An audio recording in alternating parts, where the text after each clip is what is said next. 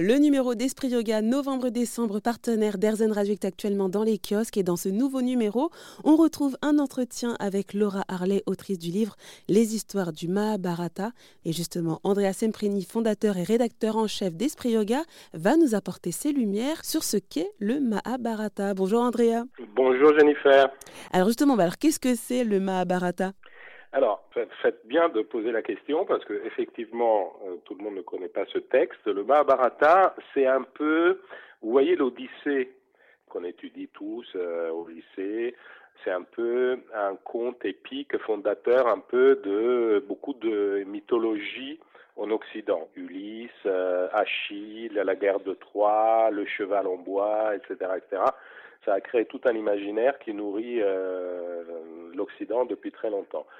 On peut dire que le Mahabharata, c'est à peu près le même type de récit épique, mais qui est constitutif de la culture indienne. Mm-hmm. Donc il a 2000 ans, il est tout aussi ancien que l'Odyssée. Il a vu son jour dans un contexte culturel, religieux, cosmogonique, qui est celui de l'Inde et pas de l'Occident.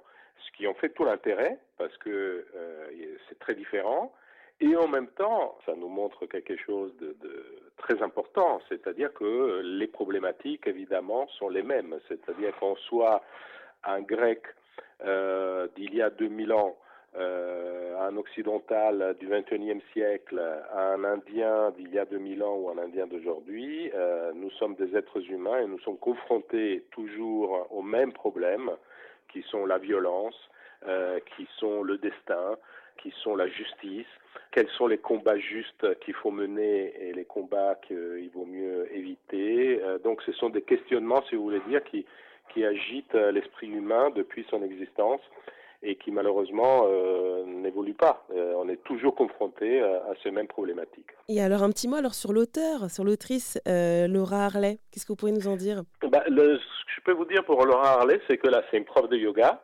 Elle est d'origine mexicaine, elle est née au Mexique, mais elle est installée à Paris, elle enseigne à Paris, et elle a un vrai talent de vulgarisatrice. C'est-à-dire que le Mahabharata, qui fait partie d'un conte encore plus grand, qui est le Ramayana, c'est quand même des dizaines et des dizaines de milliers de lignes, donc c'est quelque chose de très très ample.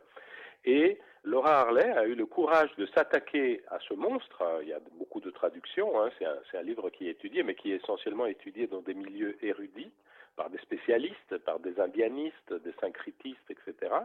Et donc elle, là, s'est donné le challenge d'en faire quelque chose de compréhensible, justement de faire émerger ce que je venais de vous dire tout à l'heure, c'est-à-dire les grandes problématiques qui agitent notre existence. Et ce qui est intéressant, c'est que dans l'entretien, elle nous dit qu'elle est arrivée paradoxalement, et pas si paradoxalement que ça, au Mahabharata, par des grandes sagas comme Le Seigneur des Anneaux ou comme Game of Thrones, parce qu'elle dit finalement il s'agit de la même chose, c'est-à-dire que ce sont des nouvelles sagas, ou alors Harry Potter ou La Guerre des Étoiles, ce sont des grandes sagas que nous produisons actuellement par des artistes, des auteurs, des autrices d'aujourd'hui, mais qui finalement travaillent toujours les mêmes problématiques, et notamment pour Game of Thrones ou pour Le Seigneur des Anneaux, la problématique de la violence. La problématique de la violence, est-ce que la violence est nécessaire ? Est-ce qu'on peut se passer de la violence ?